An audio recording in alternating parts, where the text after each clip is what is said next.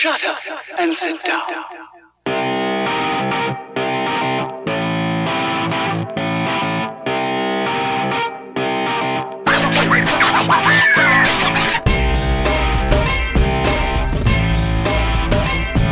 All right, welcome back to another episode of the Limited Upside podcast. It's been a little while since I've been able to record with Mike, and we have two great guests on today for a very special and probably long awaited if you're a Wizards fan who's been listening to the Limited Upside podcast. We're going to do the Wizards post mortem because they might be dead. It might be over. Joining us, we have Jake Whitaker of Bullets Forever. He's the site manager. He's been with the site for years and years since Mike Prada started the site uh, back in 2007. Jake's been there almost the whole time. And we have Kyle Weidie. Kyle is from truthaboutit.com. He's another Wizards aficionado. So we have three very deserving Wizards fans to kind of put this all into perspective for us. Guys, glad to have you here. Jake is in Western Virginia. Kyle is in DC, and Mike is in the studio in New York. I'm here resting my torn Achilles in Philadelphia, but I cannot wait to hear this kind of group therapy session come together I want to start it off with Prada because, well, Mike, you're the godfather of Wizards fandom, in my opinion. So I want to ask you, and then we'll let the rest of you guys get right into this. In this era of space and pace, some of the best teams in NBA history playing the most beautiful basketball with this kind of similar wavelength of how to play it, why did it fail this year for the Wizards, Mike? Oh boy, that's a that's a tough question. You know, honestly, I'm still wrapping my head around it because intellectually it made so much sense. You know, the way they played in the playoffs, the way they spread the floor, how their best player is this quick, fast point guard that can get by anybody. You would think that it's the most logical thing in the world to spray, spread the floor and put shooters around him, and yet it failed so miserably. And you know, my theory, I think it's just the execution of it totally failed. I don't think they really went about it the right way, and I, I have some theories why, but I'm also not on the ground quite as much as I have been in the past. So I mean, Jake and Kyle maybe you were there in training camp as they were learning this. Uh, did something feel off from the start? I, I, think the issue was back in 2014, they committed to playing one way right before the Warriors really blitzed the league with pace and space. And so once they realized that was what they needed to do with Paul Pierce, they really didn't have the resources last summer to um, get the right kind of players. So they almost had to refurbish everything. Like it was like buying like a high-end VHS player six months before DVDs came out, and then trying to make everything work. So it's like, okay, Kris Humphries, now you have to take threes. Jared Dudley, you're going to be exclusively a powered forward, and you know we're just going to try to make everything else work. And you know when you do that, I think it just exposed them for kind of being like a pace and pace and pace and space impersonator, and I think a lot of teams were just happy to take advantage of that. What do you think, Kyle? Yeah, there, there's definitely something to that um, to that part, Jake, in terms of especially not being ready defensively. And we've heard there's been a couple instances throughout the season, even Wall within the past week and a half or so, say that you know we didn't focus on defense enough in training camp. And yeah, you need to figure out how to play pace and space, basic floor shooters, all that. But the toughest component was probably, and part of this arose from, you know, trying, like Jake said, trying to sort of backfill resources with, you know, patchwork, like, you know, turning Kris Humphries more into a stretch four who can shoot threes, getting Jared Dudley to be that other stretch four type of guy. And so you enter the season with Dudley hurt a little bit, and you're trying to get Humphries and Gortat to figure it out defensively in the paint. And traditionally, just some of their numbers in the past when they've played with each other – just does not bode well for this team's defense. So I'm sure they could have concentrated on it more, that, that defensive aspect. But even with the personnel you have, Humphries is not a good defender.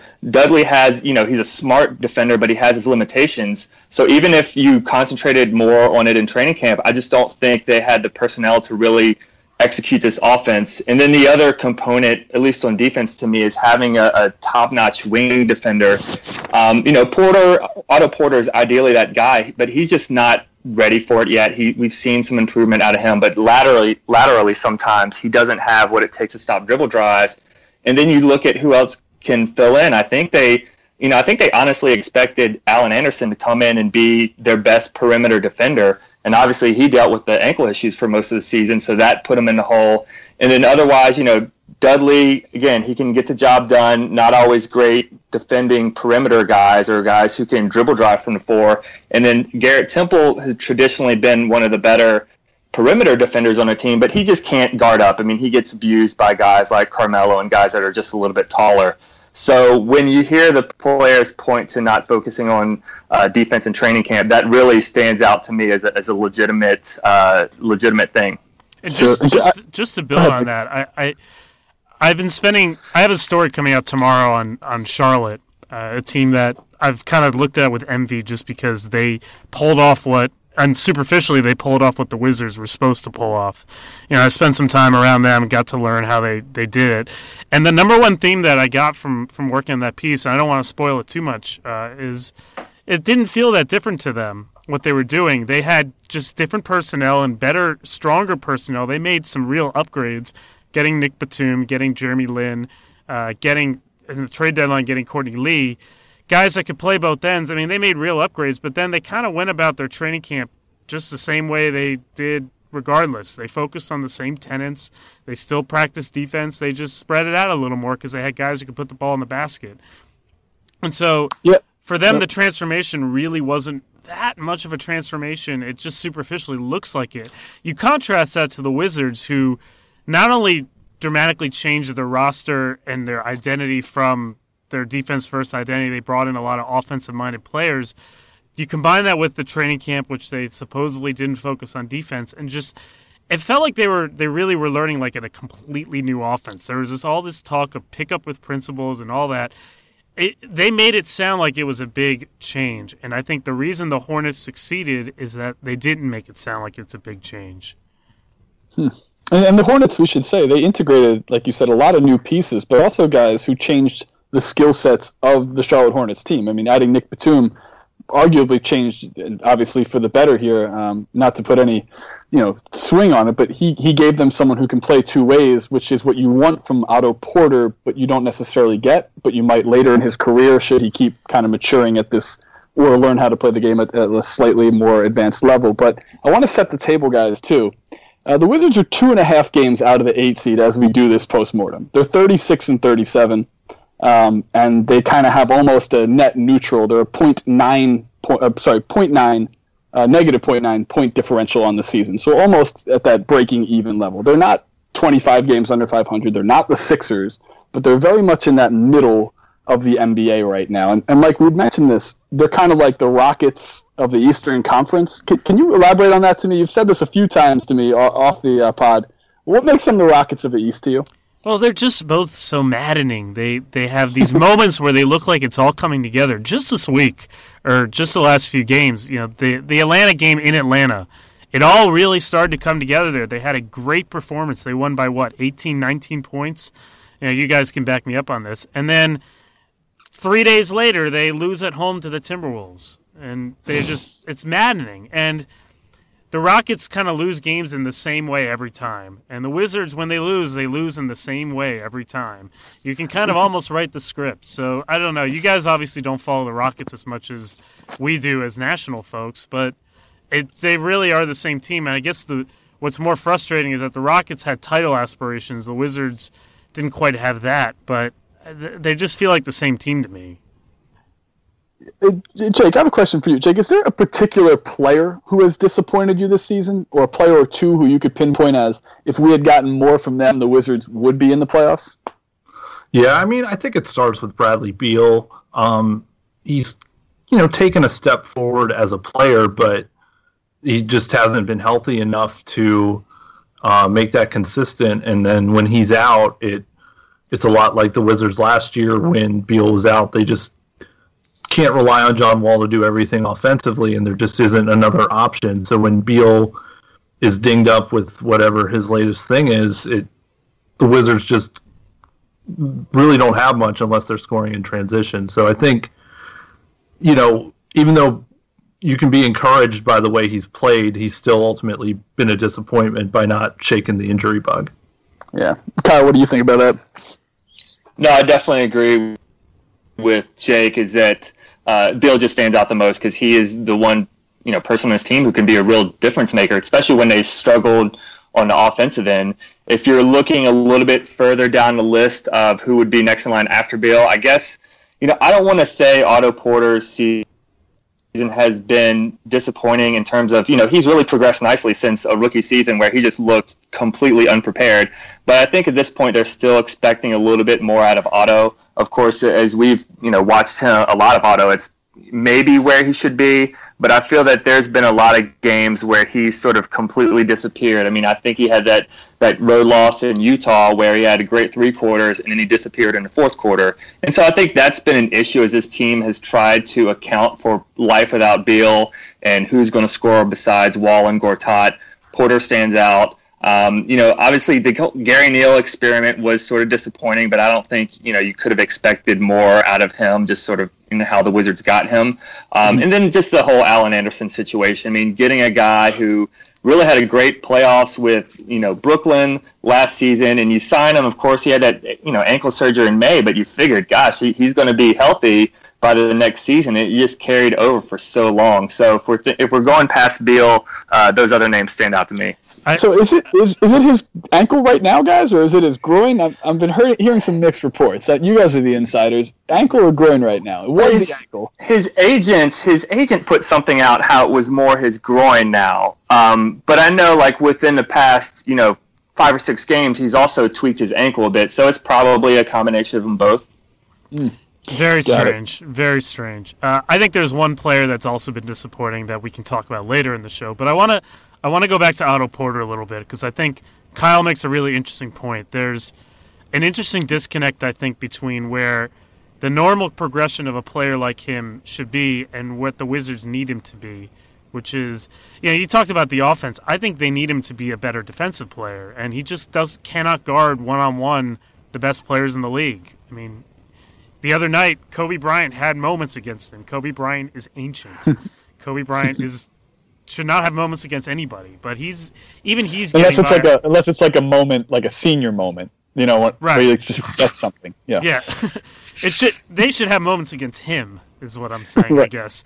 But uh, he couldn't even stay stay in front of him a couple times, and I think the way the team is set up, if he's not pulling his weight defensively, that's a big problem. And then you add in the fact that his worst shooting was at the beginning of the year where they really needed him to come out strong.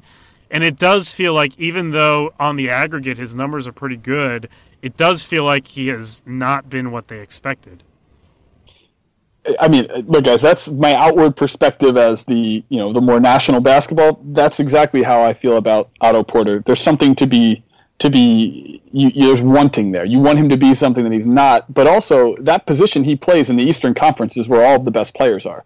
That's where Paul George is. That's where LeBron James is. That's where Carmelo Anthony is. That's where uh, you go down the list of different teams, and that's that's where you know Nick Batum is. He has these incredibly tough matchups, and you're right, probably not getting the most out of that. I want to get to something real quick though which is how the Wizards perform against Boston, Atlanta, Cleveland, Indiana, Detroit, Chicago, Charlotte, Miami, and Toronto. The other top half teams in the East, they're 13 and 18 against them this year.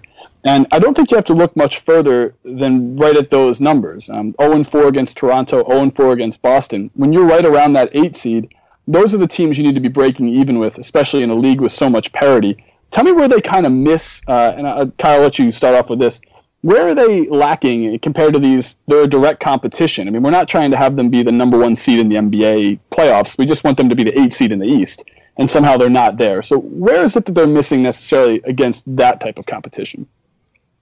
Uh, well, I'll start with the Celtics because they've really seemed to have the Wizards' number this year. I mean, there have just been some ridiculous blowout losses to Boston, and a lot of that seems to be that you know Olynyk and Sullinger, to an extent, they can spread the floor better than the Wizards can, and the Wizards have a hard time guarding those guys. And when they do it, uh, and when Wall might not be completely on his perimeter defensive game, because again, Wall has the potential to be Gary Payton, but he sort of he takes plays off on defense sometimes, and he sort of maybe took an entire month in November off. and and as a superstar player, yes, that happens. I think Jared Dudley was you know sort of jokingly mocking that Wall takes plays off sometimes, but he also is their leader on defense. And when he can't contain Isaiah Thomas, who's just really tough for anyone to contain, uh, being having an All Star year like he is, the Celtics just are able to get in, spread the floor more than the Wizards can imagine doing. And I think you also, I mean, you can't mention that aspect without mentioning Brad Stevens and just how he's like he just really outcoached Washington each time, whether it comes to the, the, the entire game strategy or just like late game plays that where Wittman could just not match him on certain offensive plays, and the Wizards just you know they hit some stuff where the Wizards weren't even expecting that. I think I'm thinking of one uh, one overtime loss in DC. I think there was a close game, and they just sort of. I think Kelly Oubre was in at toward the end for you know various injury reasons, and they just threw it right over his head to Jae Crowder, and Oubre wasn't ready. His the Wizards teammates, what you know, he, his teammates weren't ready, and so Boston has had their number. Toronto, that's even going back over the past couple years, which is really it makes that that sweep in the first round of the playoffs even more almost fun and baffling to remember. Uh, I, I think Toronto. Toronto again, when they're not playing, you know, Valanciunas is almost their weak point against the Wizards. Gortat usually wins that matchup, but when they're playing some of their other stretch guys like Patterson and whatever, they've again just been able to get their offense going in ways that, that the Wizards can't. And a lot of it has been Beal has been injured. So when you're facing Toronto, it's like it's tough to match both Lowry and DeRozan and their ability to take to take Wizards defenders off the dribble. Yeah, yeah, and, and, and Jake, I wanted to get your opinion on this because they are two and two against Cleveland, and they've played them pretty well. Do you see any type of uh, punching up and then playing down thing going on with the Wizards? Yeah, I, I definitely think there's an element of that. I think, um, particularly when it comes to how well they've played with like Cleveland and San Antonio, I think it helps that both those teams are very big oriented, and so that they can kind of hide some of their deficiencies because um, they've always struggled guarding smaller lineups. And I think you know Cleveland and San Antonio don't really do that well. But just on general you always know the Wizards are they just have this pattern of getting up for big teams and then struggling against really poor teams and you can almost kind of peg the schedule where you're where you know you're going to get a good effort and where you're going to get a bad effort and then it's just a matter of whether that leads to a win or not. In general, yeah. they, they just seem like a spurt team a lot. So when they're able to run, when the pick and roll with Wall and Gortat is working, when they're able to kind of push off misses. When they play teams that don't realize that they need to cover the three when they can kind of even when they can kind of set up their half court defense it all goes well. But if one of those things goes wrong for a little bit of time they don't have a lot of answers. I find it very ironic and very very it reflects very poorly on the coaching that they're a small team that can't guard other small teams. To me that's very that's a very bad sign. I also just think they only have one guy who can make any plays off the dribble. And I think that's a big factor. That's where Beal's injury looms large. Well, I'll say this: you we've had two mentions now of coaching, so we might as well just get into it. Randy Wittman, guys, 173 and 195 for a 470 win percentage in five plus seasons now. Uh, let's see, Mike, you told me that he was going to be fired last year before the playoffs. Then they won that playoff series we just talked about, that aforementioned sweep of Toronto saved his job for another year, got this season to play out without being fired during the year. Uh, Mike, I want to get your opinion first on this, and then and Jake and Kyle obviously feel free to chime in. Was this one season too many, and that was fool's gold in the playoffs last year? Give me your thoughts on the Wittman era as a whole.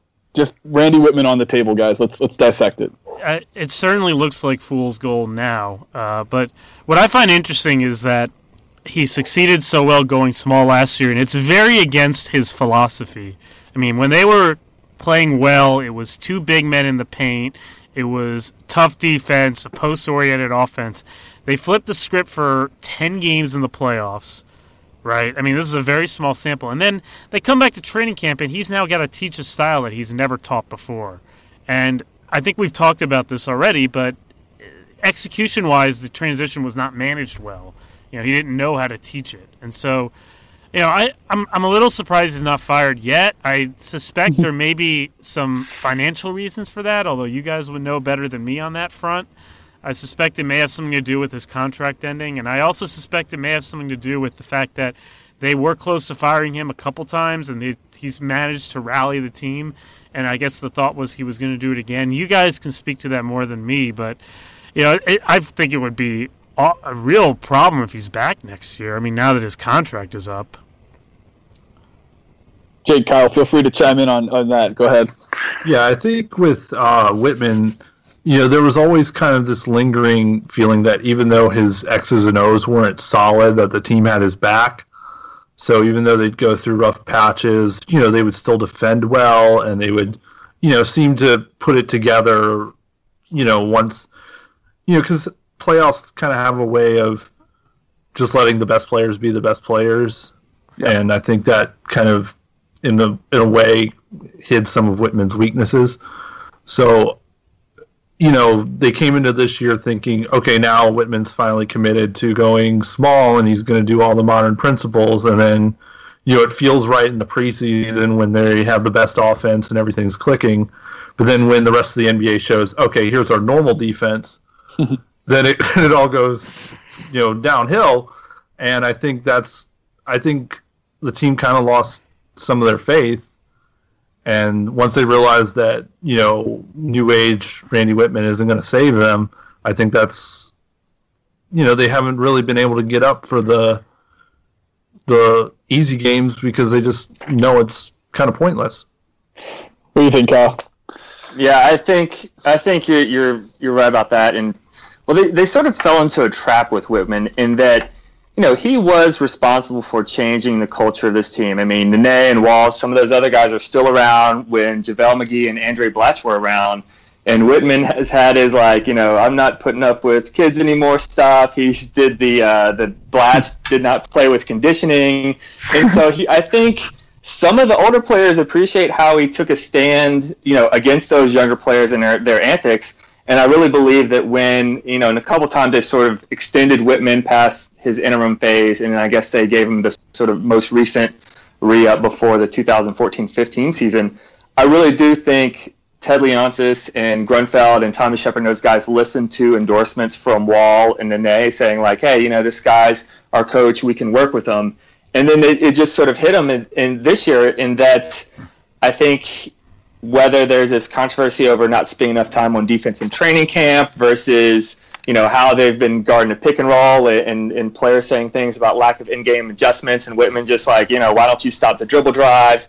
And they they just got I think he was unequipped to bring them both into pace and space from an offensive perspective especially but also on the defensive end and then you look at you know they've been there's been some times this year where you really thought he would get fired even coming off the that sort of hmm. West Coast trip where they lost, you know, the back three games or lost three in a row, or even early in the season when they were just floundering. And part of it is what Mike alluded to is that uh, I think in general, Leonsis is going to scrutinize how he's spending extra dollars or unnecessary dollars. But in the same light, like I don't think they could have promoted anyone on the staff to be interim head coach and had any additional effectiveness. I mean, that's a, Don that's a really Newman is the number one guy. Yeah, I mean Don Newman has had experience, but he's never been a, like an NBA coach. And you know some of the other guys like Zierden or you know Roy Rogers or Howard Eisley um, or Pat Sullivan, they're just all inexperienced guys. And I don't want to use Doc Rivers like staff as a great example, but he's got like Lawrence Frank and Mike Woodson and maybe someone else on his staff who have been head NBA coaches. So I think the Wizards got in a positions like hey, if it's not Wittman, it's not anyone on the staff. We can't. We're not going to bring someone new in this situation. And they just sort of everyone got stuck with each other and hoped everything you know everything would work out, and if not, blame injuries. Well, so uh, if I if I can get all three of your opinions, and then Jake, I want yours last because you have the uh, the ear to the ground with Bullets Forever, sort of the, the temperature of the fan base. Um, if you guys had it your way, Mike, you first, firing him or keeping him? Oh, I, I mean, it's not even firing him at this point; just not resigning. Not him. not retaining him. Sure, I, sure. I, uh, I, I don't think you can possibly retain him. And you know, to piggyback a little bit on what Kyle was saying, I think he raises a good point that you mm. know, at the time that they brought him in, he was the right coach for that moment, and because he was the right coach, you know, there was a big problem with that team where I think the players were kind of being killed publicly without really much changing privately if you remember kind of that period with JaVale and Nick Young, and there was just it almost felt like there was a lot of public exasperation without really much happening. And Randy Wittman came in there and actually flipped the script, and there was not much publicly. It was a very stern message, but there were actually things that changed with Andray Blatche, NWT conditioning, and all that. And there was a period where that was very valuable, and then that bought him some leeway, I think, a couple times. But then again, once you get to the point where the coach has now got to change the way the team plays while still incorporating it into a philosophy that is successful, basically doing what Steve Clifford did. And I hate to bring Charlotte back into it, but I just think that's such a poignant example of the two of the coaching staffs of the two franchises. That's where he failed. Um, as far as his future, I, I, mean, I don't think see there's any way they can keep him, and it's going to be interesting to see who they go for because you know, do you go for someone like try to get in the Tom Thibodeau sweepstakes and bring the team maybe back to the tough, hard nosed defensive identity you had under Wittman? Or do you maybe go with an assistant on a team like Atlanta, like Kenny Atkinson or someone like that, that will per- continue the pushing the ball and opening the floor type of thing? Kyle, what would you have it if you had it your way? No, I mean, I, there's no way you can bring Wittman back at this point, even if they do sneak in the playoffs. I mean, it would take like a miracle first round upset against the Cavs, and then maybe you think about it just because uh, that circumstance. But there's just no way that this team can move forward, especially if they are opening themselves to you know trying to attract Durant and other free agents. Those big a big name like Durant needs to know that uh, he might have some influence on a coach coming in. And Durant will publicly he'll he will say it doesn't matter, but those sure. are sort of the facts when you're evaluating potential destinations. Yep, yep. And then Jake, uh, last but not least, here you have the pulse of the of the Bullets Forever site. How has there is there a loud or a loud clamoring for for Wittman's head? Is it just like good riddance after this? What, what are you what are you hearing? What do you think? Yeah, I I think everyone pretty much assumes he's gone at this point. It's just a matter of you know, ride out the season with him because, like Kyle said, I think there's just uh, a lack of faith that any of the assistant coaches would be able to do anything better. So you know, it's kind of you just have to ride it out. But I think if if he were to come back, I think that would kind of reinforce um, a notion that the Wizards are very just complacent with being okay, and that's just not going to cut it. Yeah, it's funny, guys, because you bring up Thibodeau, but then I think you have a team of guys who have consistently been. In, I mean, Bradley Beal plays what? If if Thibs is his coach, he doesn't make it through preseason. I'm assuming. you know, I, I feel like his body would be broken into the. He'd be a, a cloud of dust by the time the season started. Um, but I'm glad that we've brought up these decisions that need to be made because there's a guy who's been making them since 2003, Mr. Ernie Grunfeld. Uh, got a very polarizing name in the NBA world. He's taken the reins of, of a number of different teams to varying degrees of success. He's uh, had five seasons over 500, guys, since 2003. And that doesn't feel like a lot of seasons in the grand scheme of it, but he's got the whole future in his hands at the moment. Is that the guy you want with the future? Say the Kevin Durant pipe dream, uh, the you know the lack of first round pick this year, the the way that the trade deadline just went. I know there's a lot going on here, in the Grunfeld uh, era. Prada kick it off, man. Thoughts on the era as a whole, and then ultimately where it's moving in the future. Yeah, I mean to answer your question, uh, no, I, I think it's time. Jake talked about complacency uh, and the sense of if they were to keep Wittman, that would be a sign of complacency. I mean, I think it's even more pronounced with this front office. Not that they have made uh, done terribly at everything. I mean, they've had some degree of success, and there are some moves that have worked out very well. But this is a guy who's been on the job. His regime has been on the job now since 2003. That's longer than almost any other GM in the league. The only GMs that have been around longer have won championships, and Grunfeld's teams have not won 46 games yet. I mean, that's the most they've won. And I think I think what this this requires is someone. You know, Ernie is very good, I think, at executing a plan, and you know, sometimes adjusting on the fly. But I, I don't, I don't get the sense that there's some sort of overarching creativity to the way this is going. I think, particularly when you think about cap management, when you think about player development, which has been a major problem with this organization, when you think about, you know, just draft selection, the kinds of things that sort of build a long-term, you know, program. I don't think that they've done a particularly well, good job. And what they, I think they've done better at is let's acquire someone that we know that has a track record that we think will fit in better here than somewhere else. You know, and that there's admirable to be able to do that. But to as you move forward, I mean, this is a very big offseason because frankly the Wizards are on the clock. John Wall now has I think four more years left on his contract, three more years. And once you sign that second contract, that's you got six years to really prove it to your star player. And this is the only summer it looks like the Wizards might be have a degree of cap room. And unfortunately, it coincides with the rest of the league having cap room. So the time to really lay the foundation is now. It's got to happen now. And you know, Ernie and his regime have done some nice things, but they've had their chance. I think it's now it's time for a fresh start. Kyle, what do you think? Yeah, you know, this is a the tough one because you know you look at the big picture like we tend to do, and a fresh start seems like it would be needed. If I were Leonsis, he sort of assumed control of the Wizards uh, from Pollin when you know he inherited Grunfeld as a GM. And at some point, when you're looking at your business, you say, "Hey, let's let's think things differently. Get some new blood in place." Not that Grunfeld has done a terrible job, and again, he's actually put the Wizards in a pretty decent position. I mean, the only players under contract are Wall, Porter, Gortat, Oubre, Markieff Morris, and presumably Beal. And I still think the Morris trade, you know, giving up that that pick, although I guess some would have wanted it to be lottery protected. I still think that's actually a decent trade considering what a what a good coach might be able to get out of Morris's talent and how he's his contract is quite affordable over the next three years. But you, and you look at you know so what GMs are out there who'd want this job? I would say a lot of them, just because salary cap wise, this team is set up nicely to be flexible and move for you know toward the future with the talent they have. And so part of me just wonders like.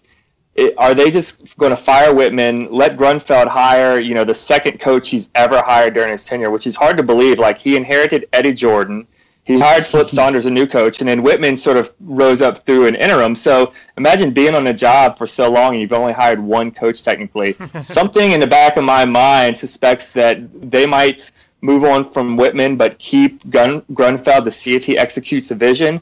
But then maybe Ted Leonsis is looking at his Washington Capitals and how you know George McPhee was their GM for so long and sort of brought them to a ceiling and now you know he got a new GM. The Caps I, I, they still have to prove themselves in the playoffs, but they're having you know one of their more better legitimate seasons over a run of great seasons.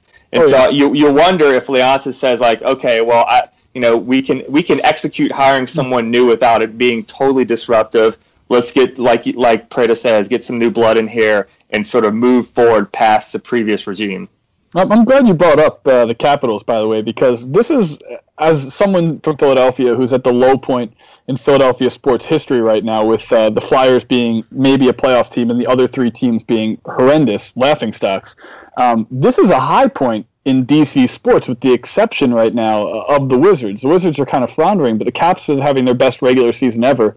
The Redskins were a miraculous playoff team. There's all this hope and future and the Nationals are one of Vegas's picks to be one of the three best teams in baseball. So I kind of feel like that atmospheric pressure of these sports surrounding you does play into effect, at least in the psychology of fan bases.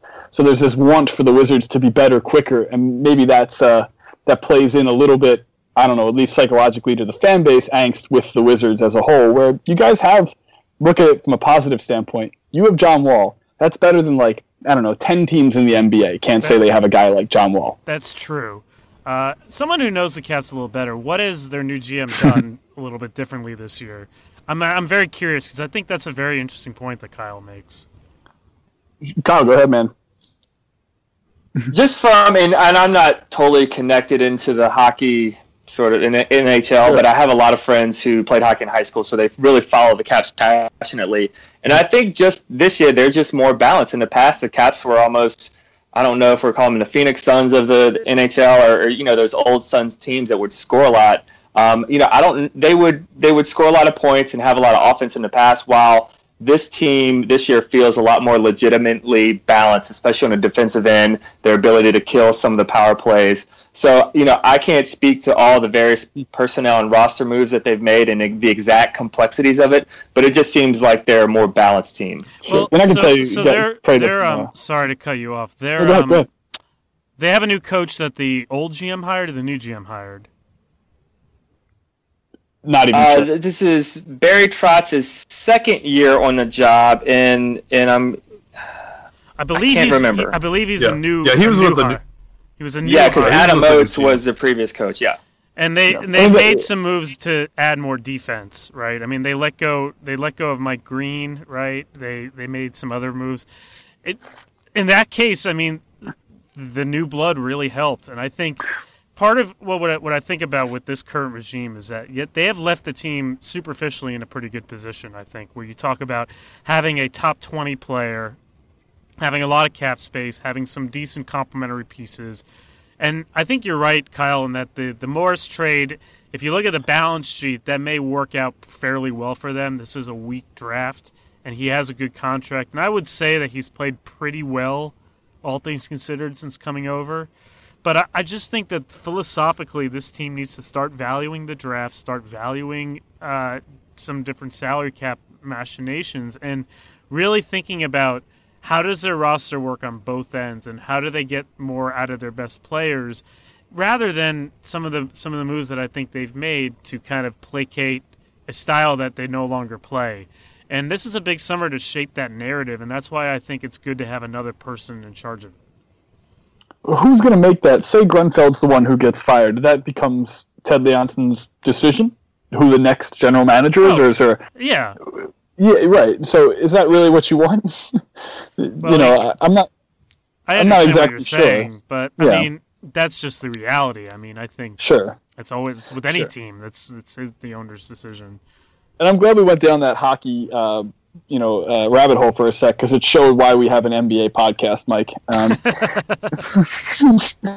and I like hockey. I watch the Flyers all the time. I just it's hard for me to get that national perspective. I will say the one thing they did was they brought in Justin Williams, who's just a winner. He's like an NBA equivalent of uh, I'm trying to think of a good guy who's like Oh, yeah, that Dave- very David- consummate. A David West, who the Wizards tried to sign last summer. Sure, yeah, like a David West, he's won some. T- I mean, I don't think David West has titles, but you know what I'm saying. A, a guy who can contribute both on and off the bench, and I think there's definitely perhaps a lack of leadership with this Wizards team that that's evident in the ebbs and flows of the bad losses and the good wins. Consistency and leadership usually go hand uh, hand in hand. Um, the other thing I wanted to ask, uh, uh, you know, for, for you, Jake, was how much of the comment section, uh, you know, of the fodder is a Kevin Durant related. Anytime you talk about free agency or next season, how much of that is steered directly to to Kevin Durant? Well, it's it's tricky because I think everyone has the understanding now that it would take either the Wizards winning the lottery, so they have another uh, chip to throw at KD, plus the Thunder, you know, imploding, and plus you know KD just really enjoying Washington D.C. to make something happen, but. You know, it, it's kind of depressing because once you get past Durant, even though there's a lot of cap space, there's not, you know, a lot of franchise changers out there. Sure. And so, and that's where you go back to, you know, Grunfeld, you know, he's had decent success kind of with your low end, low risk players turning, you know, nothing into something. But, you know, when he's had a lot of money, he tends to spend it on guys who couldn't get the big deal elsewhere or guys he's already had experience with. And that's where it gets a little worrisome. Sure, sure. I mean, good thing Marty Collins and Adam Morrison aren't free agents this offseason. Uh, That, that, But no, raises I- a good, that raises a good question, though. Jake raises a good point. Like, so let's assume that Durant is not going to DC, which I think is a Yeah. safe assumption. Like, what do you do if you're the Wizards, no matter who's in charge? go ahead. Do you guys. go after Nick? Do you go after Nick Batum? Like, is he? I, I, at one point, I would say Al Horford was Plan B, but recently, I think with the addition of Morris and how his contract is, you can't. And, and I think Morris and Gortat are starting caliber combo in NBA. They're, they're they can be pretty good. So I don't know if you throw a max contract after 30 year old Al Horford. Well, he'll be 30 this summer. Um, I mean, but uh, you know, Jake has a point. There's not a lot of other big names that will legitimately be available. So you know, even Batum is a restricted free agent, or do you try to find random fillers? Like I don't think the Wizards should go after Jeff Green or someone like that. It's just I'm curious to see how this free agent market actually plays out with so much money available. See, and this what- is this is a setting where I think it would help to have a different sort of GM, and not not to say that that the current GM has has had had not had successes because he has, but this is a summer where I think it takes a real discerning eye for talent, someone who really understands the league and someone who really understands the power of that cap space beyond just a use of money to throw at somebody, the next guy on the list. You know, and that it this can be dangerous if they sign the wrong guy this summer. And also to remember that they can use their salary for a trade as well. I mean, they don't mm. have to. It doesn't have to be by signing somebody. It could be by acquiring someone via trade, and it would help. I think also if they had a. This is where I think it would help just to have more young players in the roster because that would just make it easier to pull off different trades if that's what you want to do. So I, I just think this is the summer where it just requires a different sort of voice. I know I've said that millions of times, but that's what worries me is the fear that Jake brought up, which is that there's a lot of money out there to spend and not a lot of people to spend it on. Sure. What what about like uh, a trend, kind of more of a transition free agent, like Ryan Anderson or uh, Harrison Barnes is a restricted free agent. I think they're kind of interesting guys who could maybe help stretch the court a little bit for the Wizards. Uh, in Barnes' case, he's athletic. He might be a much more valuable asset on a team that isn't using him for a very niche role like Golden State is. What, what are your thoughts on so not top end, but that just second tier free agency where you can maybe make wise contracts to make Well- your team better? Well, they're not going to be wise contracts. That's the problem. Okay. Like Ryan Anderson is going to make a max or close to a max salary. If you want Harrison Yes. Barnes, you're going to have to pay the piper to get him. So Yeah. that's the, the real unfortunate thing. I think in theory that is a good strategy, but like who is the guy that's going to come on a fair? That's where I think you again it that is a very difficult question to answer even for a skilled GM. You know, I, I kind of like Kent Bazemore a little bit, but I think even he's going to be a fifteen million dollar plus player. yeah, the Fournier, Bazemore, uh, you know, players who are going to make way more than they ever thought they would in the NBA. Yeah, no, it's it's very true. But uh, guys, af- after kind of analyzing the front office here, and if there's if there's anything else uh, you would like to add on to the Randy Wittman, Ernie Grunfeld portion of this podcast, uh, please go ahead. Have we, have we missed anything? Is there anything else we should we should touch on in that uh, the Ernie Wittman uh, aspect here? Anybody uh, forever hold your peace? Yeah, just on one last thing. Um, Sure. While it's true, as Kyle mentioned, that Ernie's only gotten to hire one head coach, at the same time, if he got to stay and fire Wittman, that would be the 30s fired. And it's really hard to find, I think, a GM in any sport, any situation that gets to hire, I mean, to, gets to fire three head coaches without getting past the second round of the playoffs. It's interesting. And I, yeah. No, I, for I sure. think that would that would be a interesting dilemma they'd have to kind of broach if they decide to go that path. Sure, because at, at what point does the responsibility fall on the general manager and not the head Right. coach? Right. Yes. How, how many how many managers has Mike Rizzo hired and fired? Ooh, It's uh, what Jim Riggleman, Davey Johnson, uh, Matt Williams, and Dusty Baker. That's just an Yeah. just an interesting cross sport parallel. We can move on. Yeah, but there's something different about baseball because you're at all times managing different layers of baseball. You have your minor league systems, you have this, you know, this draft that's 35 rounds long. So there's this you can be doing successful things without winning baseball games. And in an NBA, it's much more of a results-driven league, I think. and to be fair, R- Riggleman and Davey didn't uh, get fired. That's true. If we're being technical, Yeah. And, and Matt Williams was asking to be fired basically Yes. without saying "fire me." He was asking to be fired. yes, um, the, the entire season. What that brings us to this final point here, which is, well, I'll just ask it, and then we can kind of come from, uh, you know, come from the full circle here. Has John Wall had a good season? Prada. What do you think about that? Has John Wall been a superstar this season? I think that I, I want to preface this by saying that John Wall is not the team's problem. I mean, they are really nowhere without him, and some of the problems that have caused him to play the way he has are are kind of symptoms of larger issues. So I don't want this to make to sound like I'm blaming John Wall for this season, but I think there are elements of his play that have really hurt them and that set a tone for the rest of the roster. I think we talked about defensively. He is not the same force he was last year. I think offensively, while he's improved his three point shot, he's really taken a step back, I think, on those elbow jumpers and finishing around the basket. And the league has sort of figured out that, like, when he drives and he starts to attack the basket, he really wants to throw it to the weak side corner. He doesn't want to finish. And so I think that his it's caused more turnovers, and that has really been a problem for this team, because, especially when you play fast, because your floor balance is off, and and I think that's a big factor in how they're playing that the tone has not been set. And he was just when they really needed him, I think to be at his best, he was very bad in November by his standards. And I want to be clear, I'm talking about by his standards. I think last year he was better than the public realized, and I think we saw glimpses of that in the playoffs, just how much his game had grown. And I think this year he's taken a step back from that, and that that's and I think that's a big factor in how they played this year. I tend to agree. Kyle, what do you think, bud?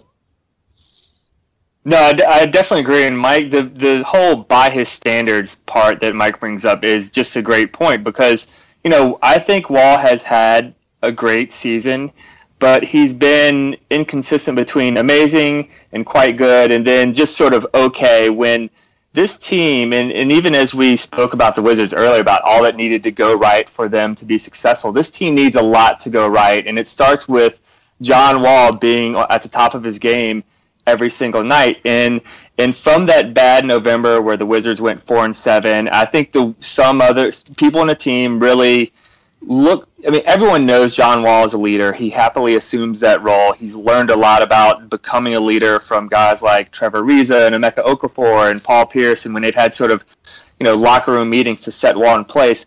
I, so he's grown a lot in that regard, but I still think he has a lot to learn, and he the other his teammates probably see him as even more of a leader than he sees himself at times and so what that means is when he just didn't come out in November and later on he's he even admitted himself that he was uh, you know not in as much shape or the whole team wasn't in shape yet to run the, the sort of pace and space offense which sort of makes it's it's a little bit of a head scratcher so it's like okay get get in shape you guys you know he participated in team USA but it's not like he did a ton this summer so I think him not being really ready to pull this team more than he probably had to. And this is maybe going against some of the stuff with Wittman we talked about earlier about him not necessarily being the right coach for pace and space. That the the early season trouble sort of snowballed a little bit, and it has been too much to recover from. And so now the Wizards go through bouts of where they're great and Wall has been great, but I think just this tone of inconsistency or when uh, you know, when they start out third quarter's bad or first quarter's bad or give up a lead, you see this sort of body language thing, and not just Wall, but also in other guys like Beal and Gortat and Nene. And there just hasn't been.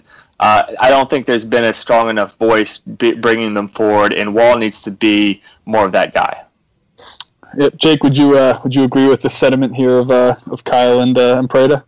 Yeah, I, I think it's you know by you know any kind of optical measure, Walls had a very, very good year, but just it wasn't the the season the Wizards needed given the circumstances and everything else. Um, you know, I think Wall dealt with a lot of challenges.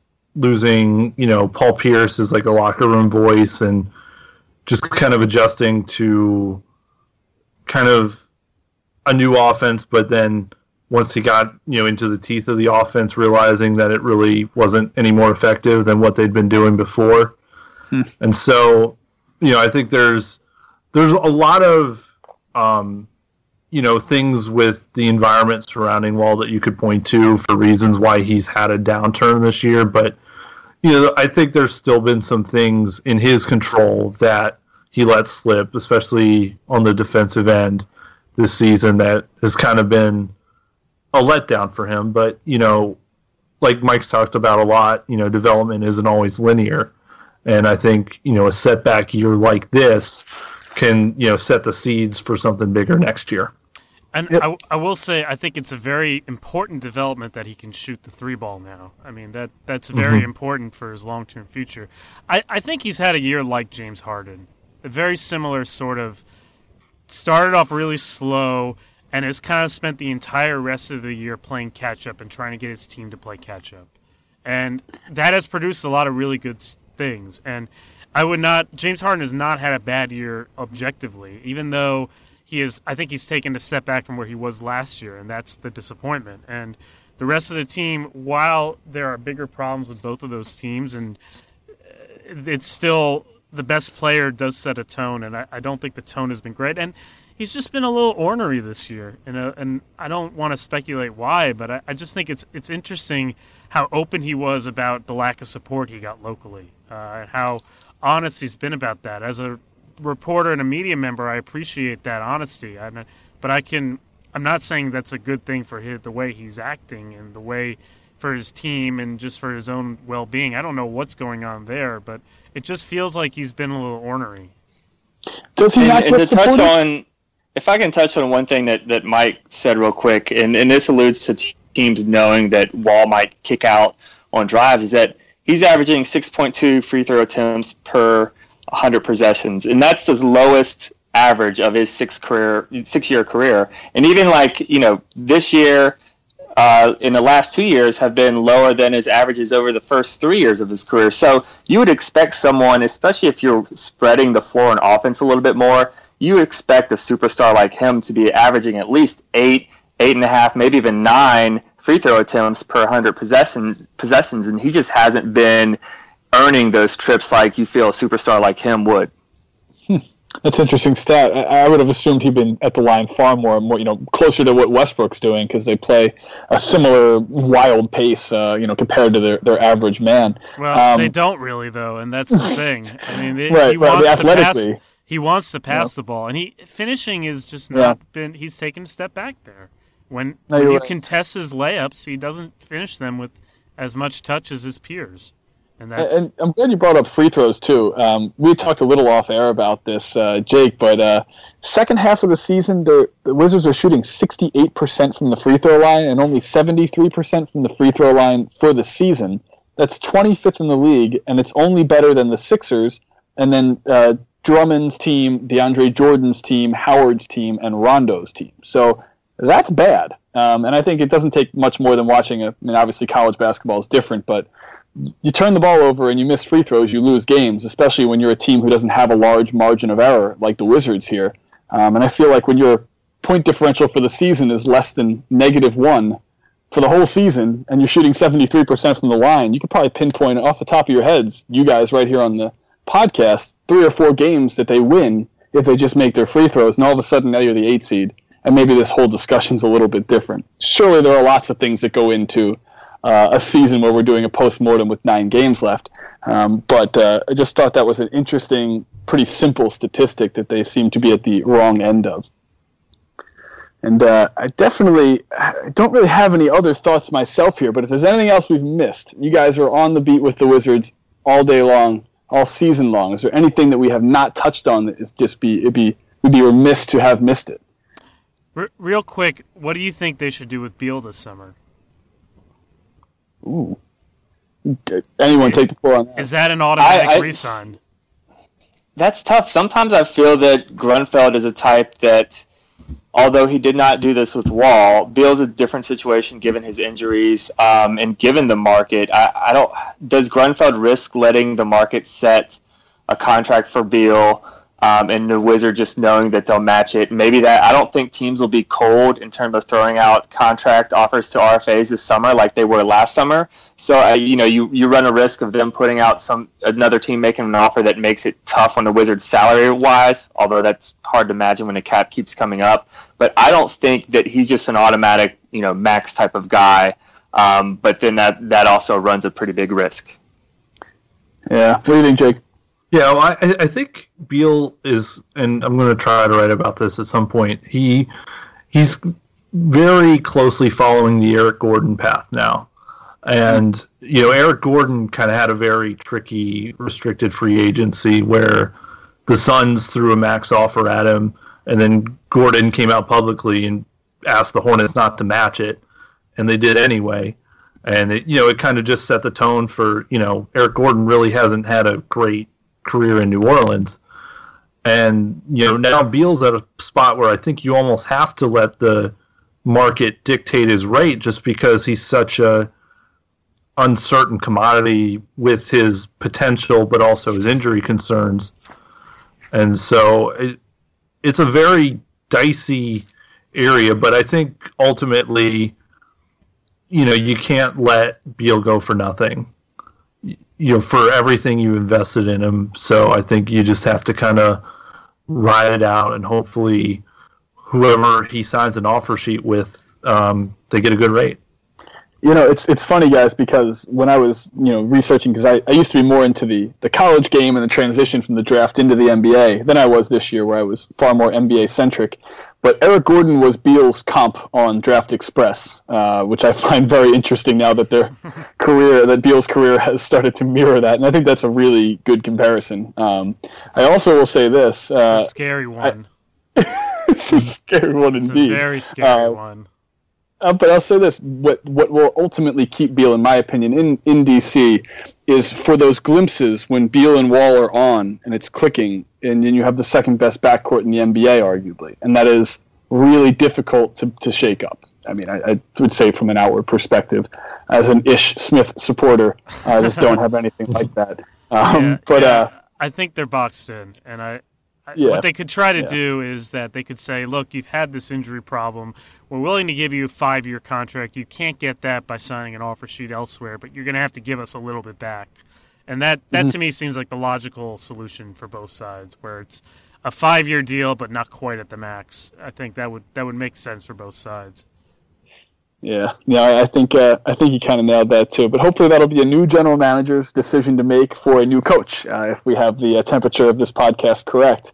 But uh, I'll let uh, I'll let Prada, I'll let you put a final bow on this post mortem before I do our little postscripts here. How would you tie up this Wizard season, buddy? What what what is the uh, what is the capstone to this podcast of the Washington Wizards 2015-2016 season post mortem? Uh, I think it's the uh, the vine that was circulating the other day where Zach LaVine hits the fallaway three and the Wizards kid can't believe it. Uh, this, the stars were all lined up this year. This was supposed to be the year that they were really going to push for the Eastern Conference Finals, playing this new dynamic style that works so well in the playoffs, and it just went horribly wrong. And now you don't know what the next part of the journey is. And just like that kid, you're you're sitting there in agony wondering what the next step is. It's just been a really, really frustrating year. The last time I can remember a year this disappointing was the year where Gilbert was caught and Javaris Crittenton had their little showdown in the locker room. That's the last time I can think of where good things were expected and it just imploded in such a frustrating way. Oh man, Kyle, final word from you. Uh, no, I think Mike Mike hit it pretty solidly here, and it's the one thing I think it makes it even more disappointing for a lot of Wizards fans is this is the first time in a while where you feel like oh they, they really have this young talent to move forward because it, it even goes back to the Howard and Webber days. You had young talent to move forward, and that was pretty quickly and hastily broken up. Um, and, and like the Gilbert Arena stage, you're signing someone's second round pick, you're bringing in veterans and, and Jamison and Butler, so that was a little bit different. But what's now you have this this this core that you really feel good about, but they just can't find a way to make use of it. And and another disappointing season in the franchise uh, history book is not that unsurprising, but I think it's um, this is one of the more disappointing ones, um, even even perhaps even more so than that uh, than that 2008 2009 season. Whew, God, and Jake for the final uh, death knell here. What uh, what do you got? Yeah, well, the, the the the crazy thing about this year was this was supposed to be the Wizards coming out party where they were going to show that they were a franchise that could handle um, having a superstar like Kevin Durant.